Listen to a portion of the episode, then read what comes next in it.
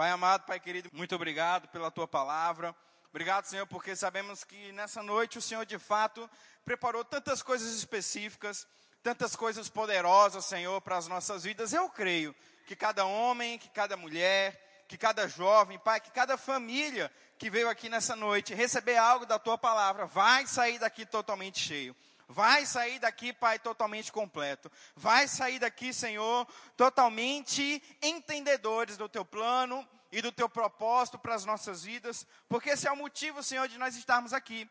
Cumprir a tua vontade, cumprir o teu querer, de fato, Senhor, cumprir aquilo que você projetou para as nossas vidas aqui nesse tempo. E é por isso que nós estamos aqui, Senhor, para escutar e aprender um pouco mais da tua palavra. Espírito Santo, você tem liberdade no nosso meio, faz o teu querer, que os ouvidos e o coração dos meus irmãos estejam totalmente atentos para a tua palavra nessa noite. Assim eu oro e assim eu creio. Se você crê da mesma forma, diz amém bem alto aí. Aleluia. Vai comigo lá para o livro de Hebreus, no capítulo 10, a partir do versículo 36. Hoje é noite de ceia, uma noite muito importante para nós que somos cristãos de relembrarmos o maior sacrifício feito pela humanidade, relembrarmos que tudo que nós estamos vivendo hoje é por conta do Senhor Jesus. Aleluia. Hebreus capítulo 10, versículo 36. Oh, aleluia. A Bíblia diz assim: Com efeito, tendes necessidade. Com efeito, tendes necessidade de perseverança, para que, havendo feito a vontade de Deus, alcanceis a promessa. Porque ainda dentro de pouco tempo aquele que vem virá e não tardará. E aí no versículo 38 de Hebreus 10, a Bíblia diz assim: Todavia o meu justo viverá pela fé. Se retroceder nele, não se compraz a minha alma. Nós, porém, não somos dos que retrocedem. Repita isso comigo. Nós, porém, não somos dos que retrocedem. Repita comigo mais uma vez com intensidade. Nós, porém, não somos dos que retrocedem para a perdição, somos, entretanto, da fé para a conservação da nossa alma. Aleluia. Querido, hoje é, é o primeiro domingo do mês e, como de costume, nós iniciamos um novo tema para o mês. E sabe, nós vamos estar falando esse mês sobre mantermos o foco. Repita assim comigo: manter o foco. Eu me lembro, querido, que há uns três meses atrás o Senhor ele me deu esse texto para que eu pudesse meditar. E o que, que é meditar? Querido, é fazer com que aquilo que o Senhor nos deu ocupe o nosso pensamento, ao ponto de que nada exterior vá afetar o que está dentro de nós. Ah, pastor, mas eu não sei meditar. É claro que você sabe meditar. Quando você tem um problema, quando você tem uma dificuldade, quando você tem, sei lá, uma conta, algo do tipo assim, isso não sai da sua cabeça, é verdade ou não? Sabe comigo que acontece isso? Você está meditando no problema. Mas o Senhor, Ele diz para nós, na Sua palavra, não medite no problema, medite na minha palavra. E o Senhor, Ele me deu esse texto de Hebreus, do capítulo 10 até o versículo 30, 36 ao 38. Ele diz, medite nesse texto. E sabe, querido, tantas coisas apareceram durante esses meses que estavam me estimulando a parar, estavam me estimulando a desistir, estavam me estimulando a, de fato, soltar o arado, mas todas as vezes que eu lembrava desse texto, o Espírito Santo ministrava no meu coração. Nós, porém, não somos dos que retrocedem. Nós, porém, não somos daqueles que voltam atrás. Porque, querido, quando você permanece constante, focado naquilo que Deus tem para a sua vida, meu irmão, Deus, ele faz operar algo sobrenatural na sua vida. Quando você continua, meu irmão, perseverando naquilo que Deus já te prometeu, aleluia. Mas, pastor, eu não estou conseguindo ver, eu não estou conseguindo enxergar, eu não estou conseguindo ver nenhuma saída, nenhum mecanismo para aquilo que Deus me prometeu acontecesse. Mas, meu irmão, se você perseverar até o fim, aleluia, o Senhor vai fazer algo na sua vida. Porque nós não somos daqueles que retrocedem, nós somos daqueles que permanecem firmes, querido, até a palavra dele se cumprir em nossas vidas. E eu comecei a meditar, querido, nesse texto, e o Senhor ele me direcionou a nós estamos falando sobre isso nesse mês, mantermos o foco na palavra, mantermos o foco naquilo que Deus já nos prometeu. Porque, meu irmão, hoje é dia 4 de dezembro e até o final do mês Deus pode fazer muita coisa ainda na nossa vida. Pastor, mas ainda não aconteceu nada nesses 11 meses. Por que vai acontecer? Porque, querido, porque Deus é o Deus do impossível. Deus é o Deus, da, Deus é o Deus que faz aquilo que nós não conseguimos enxergar se tornar realidade. Uma mulher, querido, não tinha mais nada para comer, apenas farinha e azeite, e era a última refeição dela para o filho dela e para ela. Mas, querido, de repente o Senhor fez um milagre porque aquela mulher obedeceu e coisas poderosas aconteceram. Certa vez um homem não se decidiu prostrar a um decreto que ia de encontro à palavra, foi jogado nas covas dos leões e no outro dia estava são e salvo, sem nenhum arranhão. Outros homens também não se curvaram diante a decretos que iam contra a palavra e foram jogados a uma fornalha acesa sete vezes mais, ao ponto de que aqueles que jogaram eles na fornalha morreram sem entrar lá, mas eles nem com cheiro de fumaça saíram daquele lugar. Eu não sei se você está conseguindo entender algo nessa noite, querido, mas você precisa entender que se você continuar perseverando naquilo que Deus tem na sua vida, coisas poderosas vão acontecer. E por que, que eu estou falando isso? Porque no meio do caminho, querido, muitas distrações o diabo ele tenta colocar para nos impedir de permanecer na palavra. Distrações são dos maiores inimigos do cumprimento da promessa de Deus em nossa vida. Porque, querido, por mais que você precise, por mais que Deus tenha o interesse de fazer coisas grandes acontecerem na sua vida, porque a palavra dele, querido, está repleta de textos onde nos mostram que a vontade dele é boa, é agradável e é perfeita. A gente vê, querido, de Gênesis até Apocalipse, principalmente no Antigo Testamento, o Senhor levantando várias, vários homens e de várias maneiras, tentando ter uma aliança com o homem, até que ele chega na aliança completa por meio de Jesus. Então, querido, você vê que a vontade de Deus sempre é boa, agradável e perfeita para a nossa vida. Pastor, e por que, que muitas vezes não está acontecendo a boa, a agradável e a perfeita vontade dele para a minha vida? Porque talvez vocês tenham se distraído com coisas, quando Deus tem falado para você permaneça no foco. Permaneça focado. O meu filho, ele entrou numa fase muito bacana agora, que é a fase do engatinhar. Ele tem seis meses e pensa que é bem engraçadinho ele engateando, ele é até rápido. E é uma fase muito gostosa, né? Se você tem filho, você já passou, vai passar por essa fase, é muito bacana. E aí, a gente tem um desenho que ele gosta muito, que se chama Três Palavrinhas, e ele é fissurado nesse desenho. E a gente estava esses dias lá, e aí a gente pegou uns brinquedos, né, e começou a fazer barulho, para que ele pudesse engatear, né, até o alvo, que eram os brinquedos. E aí era uma distância mais ou menos de uns 4 metros. E aí a gente ficou fazendo barulho, vem, vem, vem. E aí a Dalila pegou e ligou.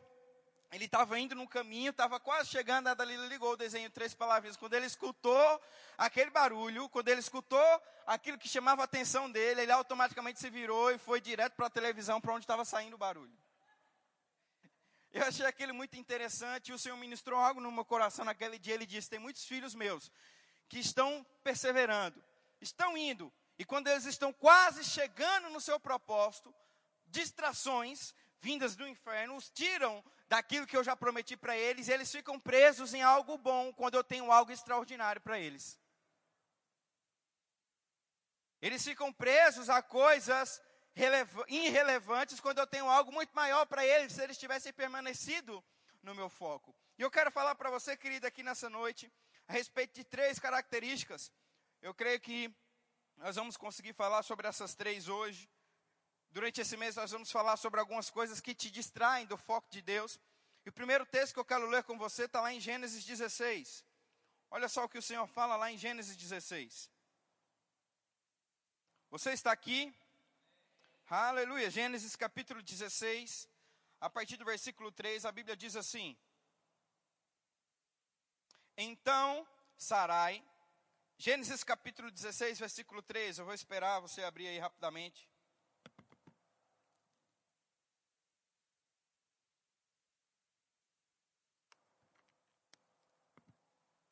Oh, aleluia. Gênesis 16, 3 diz assim: Então Sarai, mulher de Abraão, tomou a Agar, egípcia, sua serva, e deu-a por mulher a Abraão, seu marido, depois de ter ele habitado por dez anos na terra de Canaã. Ele a possuiu e ela concebeu. Vendo ela que havia concebido, sua, foi sua senhora por ela desprezada. Disse Sarai a Abraão: Seja sobre ti a afronta que se me faz a mim. Eu te dei a minha serva para possuíres. Ela, porém, vendo o que concebeu, desprezou-me. Julgue o Senhor entre mim e ti. E aí, querido, esse texto, ele vai fazer muito sentido com aquilo que eu quero falar com você. Se a gente ler um capítulo anterior, que diz lá em Gênesis 15, 1, e diz assim: Depois desses acontecimentos, veio a palavra do Senhor a Abraão numa visão e disse: Não temas, Abraão, eu sou o teu escudo, o teu galardão será, será sobre modo grande. Respondeu Abraão: Senhor Deus, que me haverás de dar, se continuo sem filhos, e o herdeiro da minha casa é o Damasceno Eliezer? Disse mais Abraão: A mim não me concedeste descendência, e um servo nascido da minha casa será o meu herdeiro.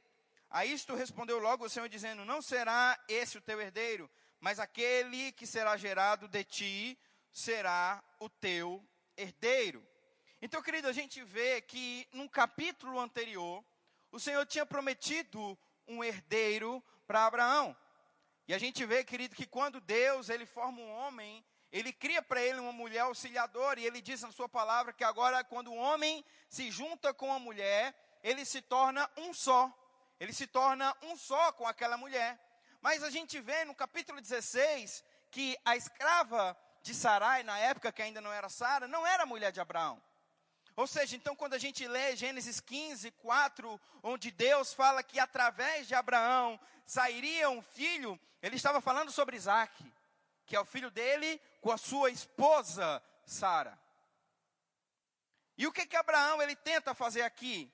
Ele tenta buscar um atalho. Ele tenta pegar um caminho mais fácil. E querido, qual que é a consequência dele ter pegado esse atalho? A Bíblia diz que começaram a contendas dentro da casa de Abraão, ao ponto onde aquela escrava começou a desprezar a sua esposa Sara, onde Abraão ele chega num ponto que tem que despejar aquela mulher junto com Ismael. O Senhor tem compaixão daquele povo, cuida de Ismael no deserto. E até hoje, querido, por conta de um atalho que Abraão quis pegar, o povo palestino geração de Ismael com o povo hebreu, geração de Abraão e Isaac, hoje eles vivem em contenda. Hoje eles vivem em guerra. E querida, a primeira coisa que você precisa entender sobre manter o foco é que você não pode pegar atalhos. Por que Abraão, querido, pegou um atalho? Porque, querido, naturalmente falando, era impossível Abraão e sua esposa Sara terem um filho. Era naturalmente impossível isso acontecer. A sua esposa era estéril, os dois já eram avançados de idade, então, naturalmente falando, como é que a palavra de Deus, que ele me prometeu em Gênesis 15, 4, iria se cumprir? Como é que no meu pensamento racional, um filho ia sair de mim se eu coabitasse com outra mulher? Mais jovem, que não fosse estéril, e aí sim a palavra de Deus ia se cumprir. Mas sabe, querido, deixa eu te falar uma coisa: Deus não precisa da sua ajuda para o plano dele se cumprir na sua vida. Deus ele é onipotente, ele sabe de todas as coisas, ele não precisa da nossa ajuda para fazer o seu plano acontecer na nossa vida. Ele só quer que você não atrapalhe ele. Se você não atrapalhar Deus, meu irmão, você já está fazendo grandes coisas para que o plano dele possa se cumprir na sua vida. E sabe, querido, nós temos que entender isso, porque nós, como cristãos e entendedores da palavra nessa noite, a gente não pega o caminho mais fácil, a gente pega o caminho correto. Ei, se Deus tinha dado uma palavra para Abraão, era da esposa dele que o filho viria. Não importa quanto tempo iria passar, não importa se o natural estava dizendo que era impossível, meu irmão, se Deus falou, vai acontecer. Ah, pastor, mas não está acontecendo. Eu não estou conseguindo enxergar. Eu não estou conseguindo ver. As coisas estão dizendo tudo ao contrário que Deus diz, meu irmão. Se Deus falou, vai acontecer. Mas, pastor, eu sou estéreo. O meu esposo é avançado de idade. Como é que isso vai acontecer, querida? Eu não sei. Eu sei que aconteceu com Abraão e vai acontecer com você também. Aleluia. Aleluia. Deus tem liberado gestações aqui nessa noite.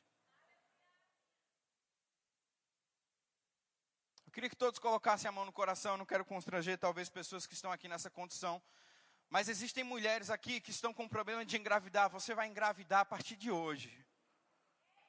Eu vou liberar uma palavra de Deus sobre a sua vida que me veio agora, uma direção. Pai, no nome de Jesus, todo sintoma de, de, de estéreo caia da vida dessas mulheres agora no nome de Jesus. Eu declaro, Pai, que mulheres que têm o desejo de engravidar vão conseguir realizar esse sonho. Porque, querido, você não, Deus não nos criou para ser infrutíferos, Deus nos criou para frutificar. Eu libero agora, Pai, uma palavra sobre a vida dessas mulheres. Da mesma forma que repousou sobre Sara, uma unção para gravidar vai repousar sobre essas mulheres. Aleluia. Rasgue nessa noite o laudo médico, porque você vai engravidar em nome de Jesus. Oh, aleluia. Voltando, querido, Deus é bom. Então a gente não dá atenção para aquilo que nós estamos vendo nós ficamos com aquilo que Deus prometeu. E quando nós pegamos atalhos, nós trazemos consequências para as nossas vidas. Quando a gente tenta ajudar a Deus da melhor forma, meu irmão, a gente traz consequências para as nossas vidas. Aconteceu isso com Saul. A Bíblia diz que por meio de Samuel, o profeta daquele tempo, o Senhor dá uma instrução para Saul, olha só, vai lá na tribo dos amalequitas e aniquila tudo. A Bíblia diz que Saul ele venceu aquela batalha, mas não cumpriu arrisca a ordem de Deus, trouxe alguns animais, trouxe alguns bichos, né, vacas, carneiros. E a Bíblia diz que naquele momento o Senhor rejeitou Saul. Samuel, por amar tanto Saul, pleiteou por ele a noite toda, Senhor, não se retira de Saul, não se retira de Saul. E o Senhor falou, eu já me retirei. Ele desobedeceu a minha instrução. E a Bíblia diz que quando Saul chega, Samuel vai questionar ele, ele fala: Não, não, eu trouxe esses animais para sacrificar ao Senhor. Eu trouxe esses animais como oferenda a Deus. E Samuel fala algo para ele que é muito importante: fala, Ei, será que não é mais importante obedecer do, que sacrificar? E por conta de um achismo, por conta de querer tentar ajudar o Senhor, Saul naquele momento teve a sua unção de rei retirada sobre a vida dele. Sabe, querido, que quando nós pegamos o caminho mais fácil em vez do caminho correto, nós atraímos consequências para a nossa vida. Porque se você quer de fato viver as promessas de Deus, você não pega o caminho mais fácil, você pega o caminho correto. Você não pega o caminho que se apresenta mais tranquilo, mas você pega o caminho que se apresenta por meio da palavra. Mas, pastor, é mais difícil, é mais pedregoso, vai ser mais longo, meu irmão. Se é o caminho que Deus mostrou, vai ser por esse que Ele vai fazer algo na sua vida. Eu me lembro que teve um tempo que a minha esposa, ela trabalhou em uma determinada concessionária aqui na cidade, e ela chegou para mim em casa dizendo: Olha só, é, eu recebi uma informação de que se eu não fizesse algumas coisas erradas, dificilmente eu ia vender alguns carros, dificilmente eu ia avançar e crescer na empresa. Eu falei: Você vai ser a primeira pessoa que vai fazer as coisas certas e vai crescer naquele lugar. Porque a gente, como cristão, a gente não pega o caminho mais fácil, a gente pega o caminho correto. Você vai prosperar naquele lugar, fazendo as coisas certas. Você vai prosperar naquele lugar, fazendo as coisas segundo a palavra de Deus. Você não vai fraudular documento, você não vai eh, falsificar assinatura, você vai fazer as coisas conforme a palavra e vai prosperar. Mesmo que todo mundo lá dentro está fazendo o que é errado, você vai fazer o que é certo e vai avançar. A gente pegou junto em oração naquele tempo, avançamos, e querida, ela prosperou naquele lugar de uma maneira sobrenatural, fazendo as coisas corretas fazendo as coisas como deveriam ser feitas.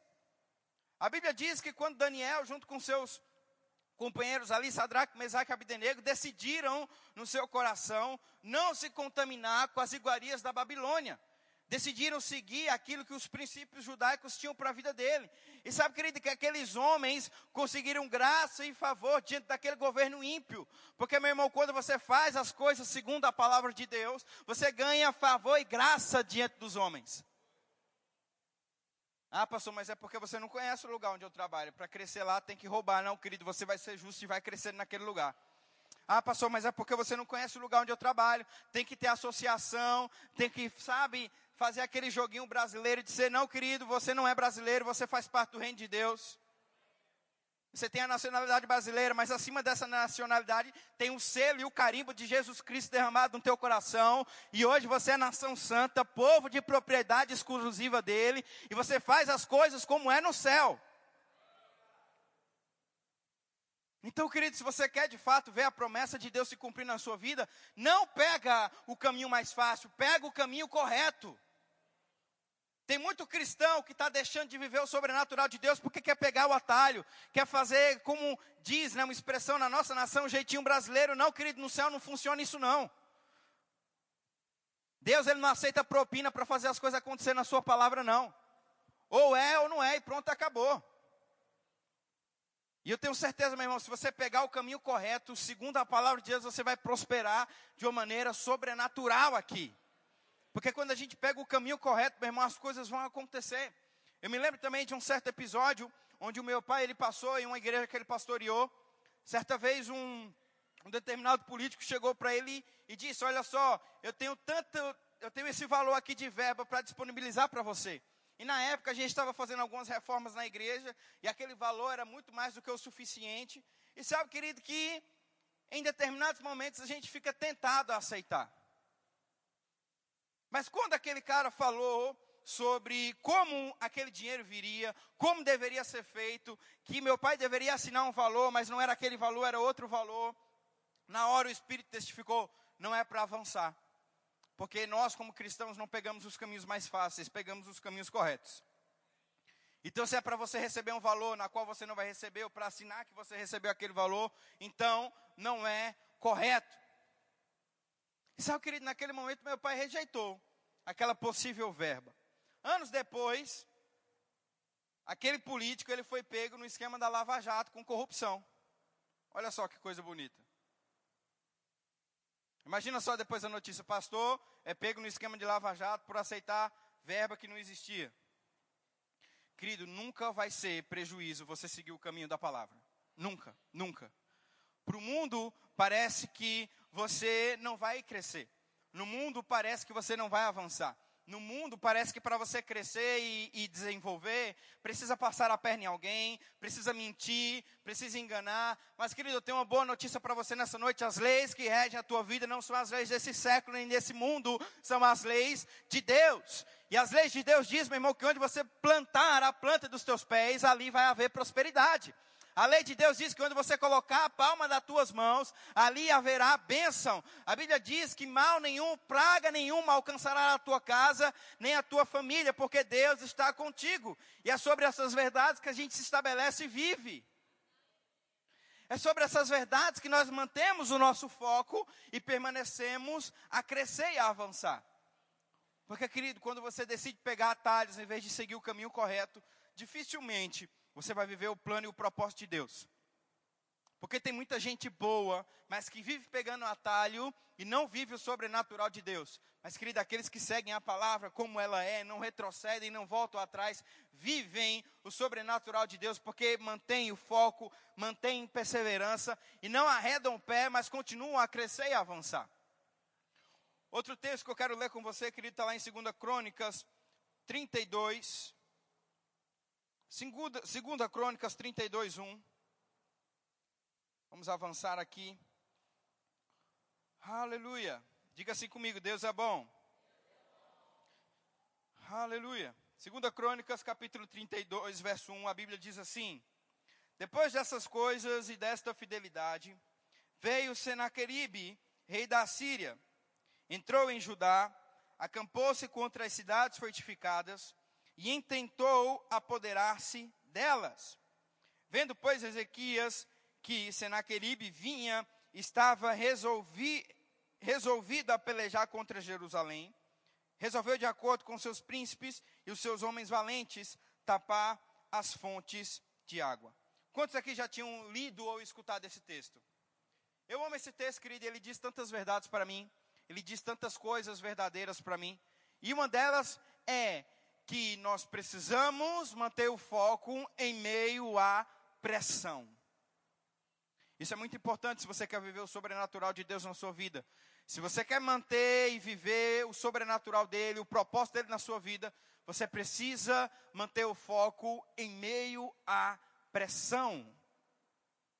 Se quando chega a pressão, se quando chega as dificuldades, você se desespera, você pega o caminho mais fácil, você escolhe por outros caminhos, dificilmente você vai viver o sobrenatural de Deus. Mas, querido, se você é alguém que mantém um foco na alegria e na tristeza, você vai crescer.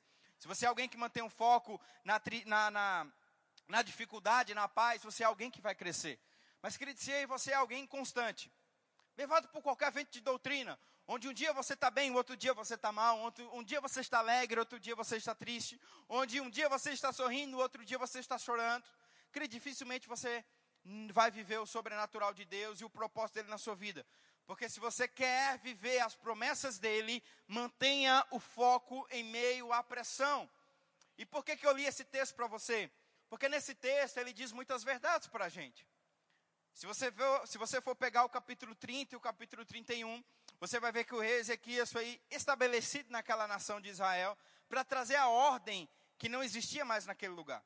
A gente vê que o rei Ezequias, ele, ele estava restaurando a posição dos sacerdotes, ele estava colocando de volta posições dos levitas, ele estava aniquilando a prática de outros deuses que existiam em Israel, e ele falou: não, aqui a gente só adora um Deus. A gente vê que ele restaura a celebração da Páscoa, a gente vê que o rei Ezequias estava fazendo tudo conforme Deus tinha pedido. É por isso que no capítulo 32 e no verso 1 a Bíblia diz: depois desta fidelidade. Porque muitas vezes a gente é tendencioso a achar que problemas só chegam na nossa vida quando a gente está em pecado, né? Mas, querido, problemas chegam na nossa vida quando a gente está debaixo da obediência de Deus mesmo. É claro que problemas vão chegar na nossa vida, porque às vezes a gente está em desobediência, ou está fora da vontade de Deus. Mas sabe, querido, algumas dificuldades também vão se levantar quando a gente está dentro da obediência, quando a gente está dentro do propósito de Deus. E sabe o que, que a gente tem que fazer? Permanecer firme e manter o foco. O apóstolo Paulo diz em Filipenses: Eu aprendi a viver contente em toda e em qualquer situação. O que, que, é isso? É consciência de propósito. Eu sei o que eu nasci para fazer, e não importa se está chovendo ou fazendo sol, eu vou me alegrar. Não importa se o tempo é de prosperidade ou de crise, eu vou me alegrar. Não importa se o tempo é de saúde ou de enfermidade, eu vou me alegrar. Porque eu aprendi a viver contente em toda e em qualquer situação. Em outras palavras, ele sabia manter o foco no meio da pressão também. Ele sabia manter o foco no meio da dificuldade. E foi o que aconteceu aqui nesse tempo. Os historiadores vão se referir a Senaqueribe como um rei que não tinha nação na qual ele quisesse invadir, que ele não conquistasse. E aí agora esse rei todo-poderoso decide invadir a nação do rei Ezequias. A Bíblia diz que os homens deles ficaram desesperados, ficaram em prantos, ficaram de fato com tanto medo porque sabiam quem ele era sabiam da potência que ele tinha, sabia que ele era muito forte, falando de uma maneira militar. Mas o que me chama a atenção, querido, nesse texto, não é que o rei Ezequias, ele ficou chorando, ele ficou resmungando, ou ele ficou trazendo para si um pensamento de vítima, dizendo: Meu Deus, por que isso está acontecendo na minha vida? Porque na maioria das vezes é isso que às vezes acontece conosco. Quando chega um problema, uma dificuldade, uma adversidade, a gente já começa a reclamar, a gente já começa a colocar a culpa em fulano, culpa em cicrano. Ah, mas a culpa é dele, a culpa é dela. Não, querida, a culpa não é de ninguém. Permaneça o foco e avance. Para de ficar arrumando culpa e foca na palavra e diz, meu irmão, eu não sei por que chegou, mas eu sei que vai ter que sair. Eu não sei como é que essa, essa, essa situação chegou até mim. E se chegou e eu errei, Senhor, me perdoe, agora eu não vou fazer mais desse jeito mas eu vou permanecer o foco e não vou me desesperar. Eu me lembro que em janeiro de 2021, todo mundo lá em casa pegou Covid. Meu pai, minha mãe, minha irmã, eu. Só não pegou a Dalila. Vaso ruim não quebra fácil, não. Brincadeira, amor. ela é imune, ela é imune. Eu não, eu, não, eu, não, eu não cheguei a conversar com os meus pais sobre isso, mas eu fiquei pensando, né, rapaz, por que, que isso chegou? Por que, que eu peguei Covid? Por que, que essa enfermidade assolou a minha vida? A gente prega tanto né, sobre fé, sobre cura. Por que, que isso chegou até mim? Por quê? Será que eu estou em erro? Será que eu estou em pecado? E sabe, querido, isso ficou martelando um tempo na minha cabeça. Até que certa vez eu escutei uma ministração do Fernando Leal, onde ele estava com dificuldade, juntamente com a sua esposa, de engravidar. E sobre ele repousou uma unção onde ele impunha as mãos sobre as mulheres e mulheres que tinham problema de engravidar começavam a ficar grávidas. E foi uma sequência assim de um em cinco, seis, ele colocava as mãos. Meses depois chegava a notícia, olha só, estou grávida e tal. E ele começou a ficar pensando naquilo, falou, mas Deus, eu estou orando pelas outras, elas estão ficando grávidas e na minha casa não está acontecendo, na minha família não está acontecendo. O Senhor falou para ele: Por que não está acontecendo? Eu deixei de ser Deus? Eu só sou Deus na sua vida porque a sua mulher pode engravidar? Eu não continuo sendo Deus porque ela ainda não engravidou? E sabe, querido, às vezes a gente é tendencioso a ser levado por esse tipo de sentimento. Deus, ele é bom porque a minha casa está farta. Deus, ele é bom porque eu tenho muitas coisas. Eu não tenho nada, Deus não é bom, Deus não está fazendo. Querido, Deus, ele permanece bom do mesmo jeito. Deus, ele continua sendo bom do mesmo jeito. A Bíblia diz que uma das características do caráter de Deus é um Deus imutável. Ou seja, Deus ele não muda. Deus ele não é bipolar. Deus hoje ele não quer te abençoar e amanhã ele quer te matar. Deus hoje ele não quer te prosperar e amanhã ele quer tirar tudo que você tem. Não, querido Deus é o mesmo ontem, hoje, para sempre. Ele é bom e o seu caráter, a sua natureza não muda. E sabe, querido, ele falou: olha só, continua perseverando, porque está chegando o tempo.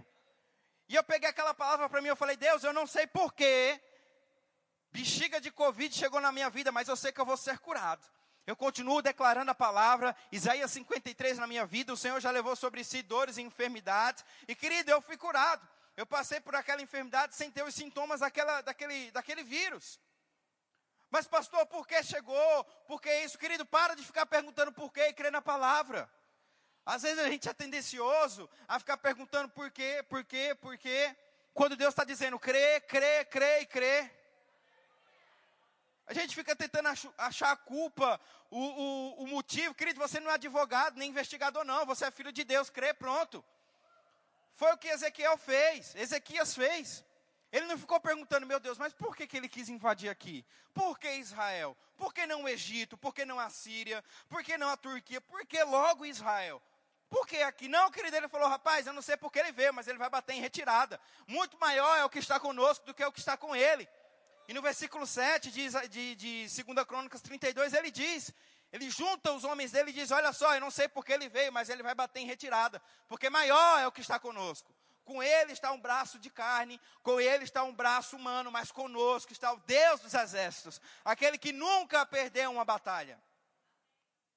E querido, quando você mantém o foco no meio da pressão, quando você mantém um foco no meio da dificuldade, o milagre ele chega. Aquele rei venceu aquela batalha de um rei que jamais perdia batalhas. Eu passei por aquela enfermidade sem sentir nada. Fernando Leal engravidou conjuntamente com a esposa, e tem uma bebezinha linda. Querida, está na, tá na, querido, tá na hora de você viver a tua história de milagre também. Talvez você ainda não viveu porque você tem perdido o foco no meio da pressão, no meio da tempestade. Os discípulos acordaram Jesus no meio da tempestade. Jesus levantou: Ei, ei, ei, vocês perderam o foco? Vocês esqueceram quem eu sou e o poder que habita em vocês?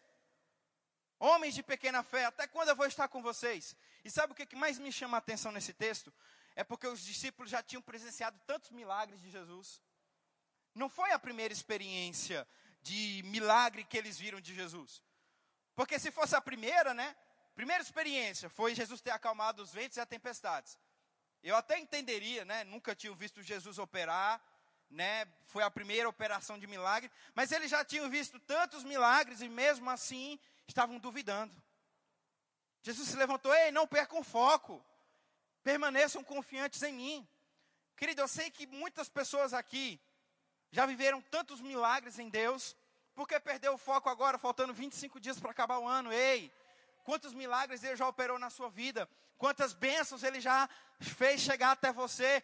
Por que perdeu o foco, faltando tão pouco tempo para algo sobrenatural chegar sobre você?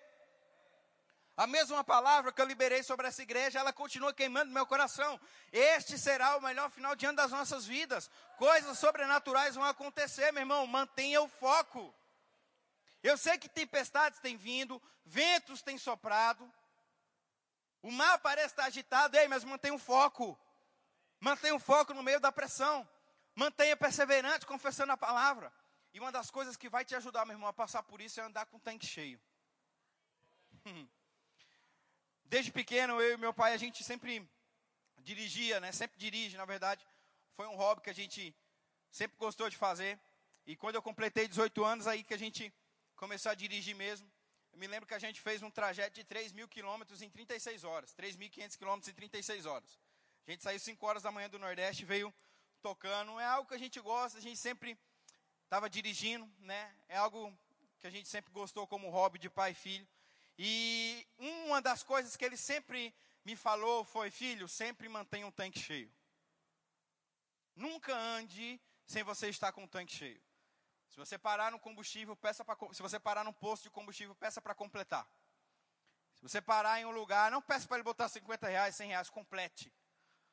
Porque você não sabe o que vem pela frente. Você não sabe o que vem. Pode ter um acidente, pode ter um trecho que você vai ter que desviar e andar mais do que você esperava. Sempre ande com o tanque cheio. Andar na reserva é perigoso. Eu me lembro que teve uma viagem que a Dalila a gente fez e desconsiderei esse conselho e falei: não, no próximo posto eu abasteço.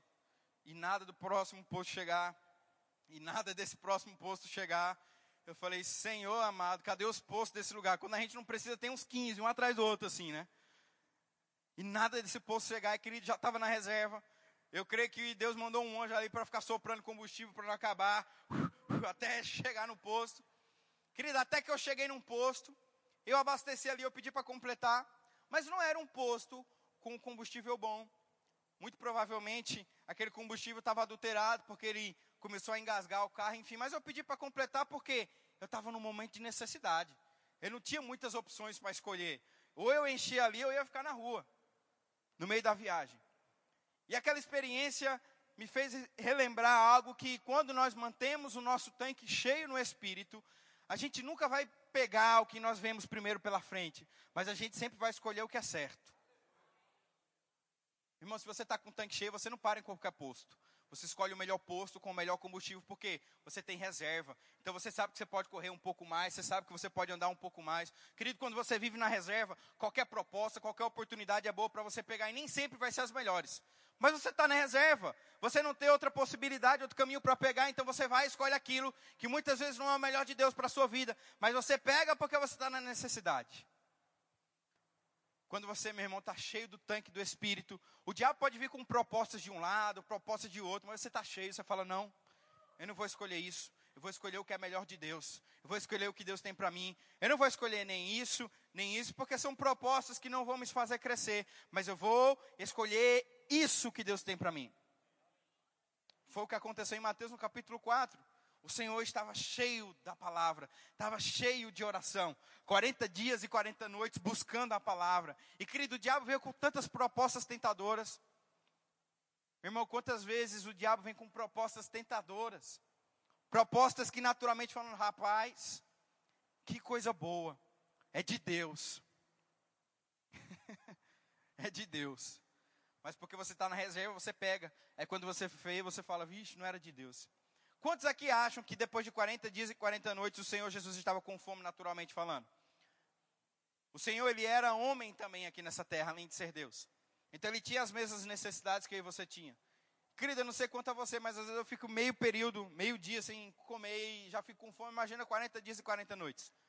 Claro que veio uma graça sobre o Senhor para ele passar por aquele tempo.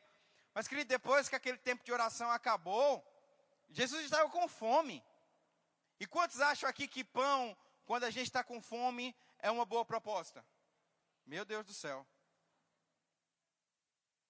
Mas não era o melhor para Jesus. Quantos aqui acham que riquezas e, riquezas e poderes são bons quando você está prestes a avançar em um ministério onde você vai ter gastos, onde você vai ter custos?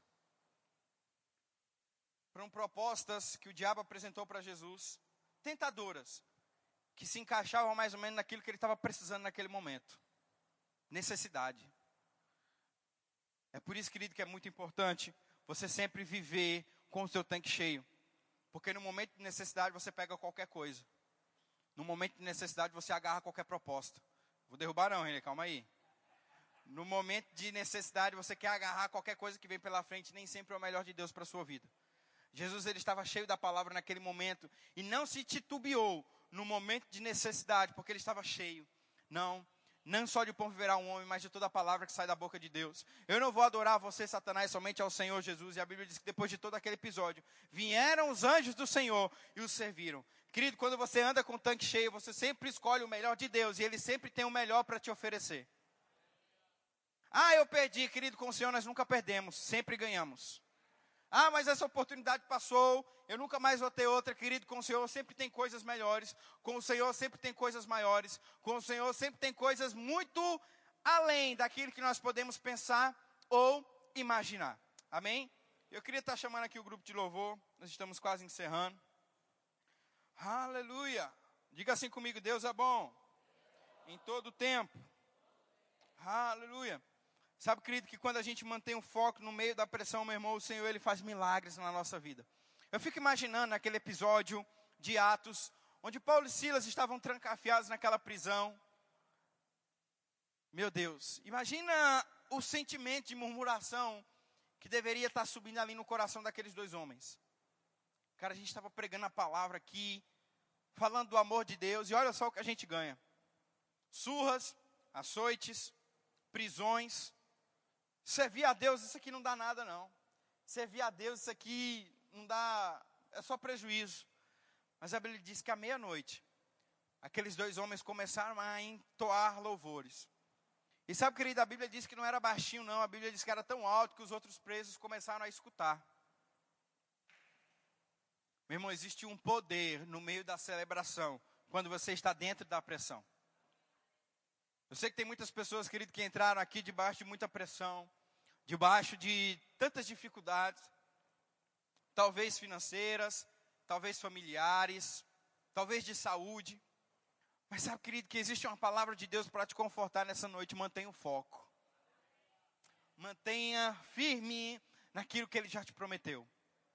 Mantenha firme, se mantenha firme naquilo que Ele já disse para você. Falta tão pouco, meu irmão. Já consigo ver pela fé você vindo contar para mim o teu testemunho, o teu milagre. Porque, meu irmão, quando você permanece firme no Senhor, Ele opera algo na sua vida. Aleluia. Queridos, são setas que o diabo vai lançando, esperando oportunidades de como você vai reagir. Esperando oportunidades de como você vai proceder.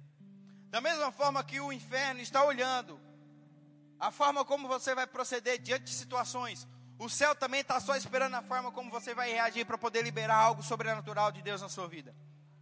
E às vezes uma situação aleatória chega, um imprevisto, uma dificuldade. A Bíblia diz que não se tinha é, parâmetro visível de que uma tempestade estava se aproximando. E a Bíblia diz que de repente, uma grande tempestade surgiu quando Jesus e seus discípulos estavam atravessando para outra margem. O imprevisto uma dificuldade, algo apareceu. Sabe, querido, que às vezes isso vai acontecer na nossa vida. Não estava no script aquele rei invadir Israel e tentar tomar o reino de Ezequias. Mas aconteceu. Querido, como é que você tem lidado com as pressões que muitas vezes aparecem na sua vida? Quando a gente mantém um controle e o foco, o Senhor ele opera na nossa vida. Mas, querido, quando a gente perde e se descontrola, e começa a reclamar e a murmurar e a mudar o nosso foco, dificilmente a gente vive o sobrenatural de Deus. Porque situações elas vão aparecer para a nossa vida. E o inferno ele fica olhando e observando, vê como você vai reagir. Porque, querido, se você reagir da maneira errada, se você reagir da maneira incorreta, provavelmente o milagre de Deus não vai te alcançar. Mas, querido, se no meio da pressão, se no meio da dificuldade, você reage de forma grata, de forma alegre, meu irmão, o céu libera algo na sua vida. O céu libera algo poderoso sobre você.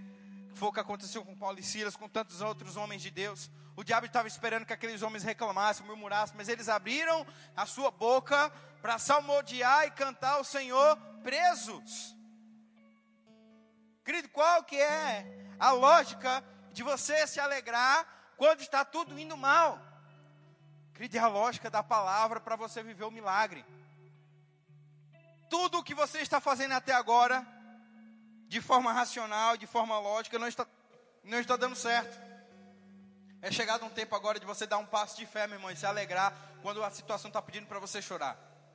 De se animar quando a situação está pedindo para você desistir de perseverar quando está tudo dizendo para você largar e soltar e você fala: Não, eu confio no Senhor e eu sei que vai acontecer. Eu vou manter o meu foco, eu vou me manter perseverante na palavra de Deus sobre a minha vida.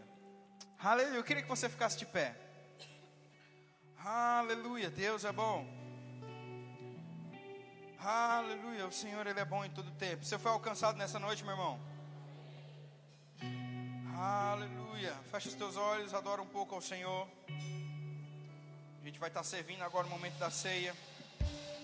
Um momento tão importante e singular para nós que somos cristãos. Em Lucas 22, 19, a Bíblia diz assim: Lucas capítulo 22, verso 19. Aleluia. E tomando um pão, tendo dado graças, o partiu e lhes deu, dizendo: Este é o meu corpo, oferecido por vós. Fazei isso em memória de mim. Semelhantemente, depois de ceiar, tomou o cálice, dizendo: Este é o cálice da nova aliança do meu sangue, derramado em favor de vós. Então a gente vê, querida, aqui a primeira ceia, a primeira simbologia de algo que a gente sempre relembra, principalmente nos primeiros domingos aqui da nossa igreja, que é o sacrifício do Senhor Jesus. Aleluia, querido. Essa palavra ministrada nessa noite, ela não faz sentido se o Senhor Jesus, ele não estiver como Senhor da sua vida. Tudo isso que eu ministrei aqui, de permanecer focado, de não ceder em meio às pressões, de não buscar atalhos, mas ficar com a palavra. Querido, tudo isso só vai ter força se o Senhor Jesus, ele for o centro da sua vida. Porque, querido, se o Senhor Jesus sair da sua vida, você se torna alguém comum. Você se torna alguém irrelevante. Você não se torna alguém diferente aqui. Então, se você não se torna alguém diferente, crise pode te afetar, Enfermidade pode tocar na tua vida e na tua casa. Problemas sem solução podem chegar até você porque você é alguém comum. Eu estava conversando com a minha esposa esses dias e ela disse: Rapaz, por que, que ele é desse jeito? Por que, que ele é tão ignorante, tão sem educação? E eu falei: Amor, isso faz parte da natureza dele. Ele não tem o Senhor Jesus. Então faz parte da natureza dele pecar. Se ele tivesse o Senhor Jesus e tivesse continuando com essas práticas, Aí a gente ia ter que ver o que estava acontecendo. Mas não tem como cobrar muito de alguém que não tem o Senhor Jesus um resultado extraordinário. Não tem como cobrar de alguém que não tem o Senhor Jesus que alguém pise no pé dele e ele dê a outra face para bater. Se alguém pisar no pé dele, ele vai pisar nos dois pés. Se ele falar mais alto, ele vai falar duas vezes mais alto. Se alguém o agredir, ele vai agredir duas vezes, faz parte da natureza dele. Mas sabe, querida, hoje tem uma oportunidade para você que ainda não aceitou o Senhor Jesus se tornar alguém extraordinário. Aleluia. Se tornar alguém diferente. Participar desse momento conosco. Porque aqui na nossa igreja nós não vamos perguntar se você é batizado ou não, se você tem carteirinha de membro ou não, se você é casado com a tua esposa ou não no papel. A gente tenta se aproximar o mais, mais mais próximo da palavra possível. E a gente vê que esse momento tão importante de Jesus foi para os filhos, foi para quem estava com ele. E é por isso, querido, que eu quero perguntar para você: se nessa noite você está aqui e quer participar desse momento conosco como filhos, o Senhor Jesus como teu Senhor e Salvador nessa noite, o Senhor Jesus como centro da tua vida. Sabe, talvez você entrou aqui nessa noite e você se encaixou mesmo debaixo dessa ministração. Nada dá certo para você, nada funciona para você. Mas hoje tem um tempo novo disponível para você, para tua família, para tua história. Um tempo onde todos ao teu redor podem estar passando por crise, mas você não, porque agora você é diferente. Um tempo onde todos podem estar passando por enfermidade, mas você não, porque agora você é alguém diferente. Um tempo onde todos vão estar passando por dificuldades e problemas que não tem solução, mas você tem a resposta, porque agora você não é mais alguém comum, você agora não é mais um homem comum, uma mulher comum, um jovem comum, agora você é alguém extraordinário. O próprio Deus veio fazer morada em você a partir do momento que você decidiu aceitar Ele nessa noite. E se tem alguém aqui, querido, que deseja aceitar o Senhor Jesus, ou se reconciliar de alguma maneira, você já era cristão, mas por motivos que não vêm ao caso, você saiu do caminho. Você não está mais nos caminhos do Senhor. Mas nessa noite você quer voltar. Nessa noite você quer se reencontrar com o Pai. Nessa noite você quer viver tudo aquilo que Ele já prometeu para você. Nessa noite você quer entrar no propósito. Nessa noite você quer de fato reativar a tua aliança com Deus. Se tem alguém aqui nessa noite, querido, eu quero te conhecer. Eu quero saber se você está aqui no nosso meio para você tomar a sua melhor decisão. A decisão que vai mudar a tua vida, a decisão que vai mudar a tua família, a decisão que de fato vai fazer com que isso que foi pregado nessa noite faça sentido para você. Onde as pressões vão vir, querido, mas você vai manter o foco. Você está aqui nessa noite, talvez se perguntou durante essa noite: como é que eu vou manter o foco no meio dessas pressões? Sabe por que você está pensando assim? Porque você não aceitou o Senhor Jesus ou não se reconciliou com Ele, está pensando como alguém comum pensa. E se você pensar como alguém comum pensa, de fato você vai se desesperar. Mas o que o apóstolo Paulo, o que grandes homens de Deus estão falando é de uma vida em Deus, onde naturalmente está tudo indo de mal a pior, mas tem uma paz, tem uma alegria, tem uma paz e tem uma alegria no Senhor. Essa é a paz de quem é filho, essa é a paz de quem é nascido de novo, essa é a paz de quem consegue lidar no meio da pressão, porque tem o Senhor Jesus que está no controle, tem o Senhor Jesus que está no controle. O barco pode balançar, as tempestades podem vir, mas ei, você deve estar dormindo como o Senhor Jesus, porque quem dorme está descansando.